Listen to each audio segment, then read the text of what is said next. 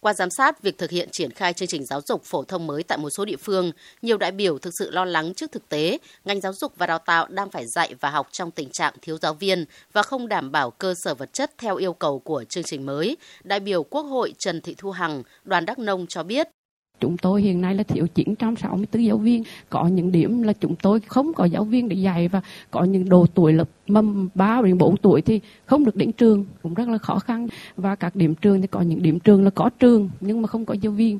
Và có những điểm trường thì xây dựng lên nhưng mà học sinh không đến được vì đi quá xa. Người dân không thể đưa con đến trường được. Còn theo đại biểu Quốc hội Thái Văn Thành đoàn Nghệ An, vấn đề thừa thiếu giáo viên, thiếu cơ sở vật chất, trang thiết bị dạy học diễn ra nhiều năm nay nhưng chưa thể giải quyết bởi cơ chế phân cấp chưa hợp lý. Sở dục Đào tạo là cơ quan tham mưu cho Ủy ban nhân tỉnh về chịu trách nhiệm toàn diện giáo dục ờ, đào tạo trên địa bàn.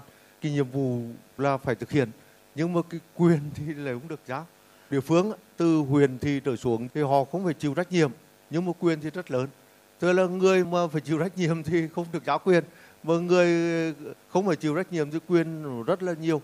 Bởi vì tất cả các vấn đề thừa thiếu cục bộ rồi chế độ chính sách, đội ngũ giáo viên thì chủ yếu là ở huyện thị, chứ không phải là cái tâm thâm mưu của sở đào tạo cũng như là bộ giáo dục đào tạo.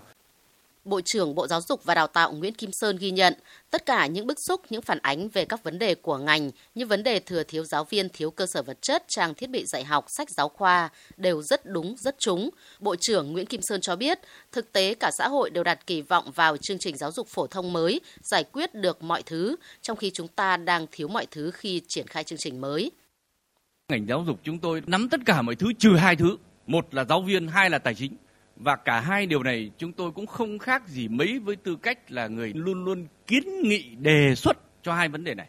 Vì bởi vì giáo viên, về ngành dọc là bộ nội vụ quản, và sau vài năm tha thiết đi xin, thì đã xin thêm được hơn 65.000 cho 5 năm từ nay đến năm 2025.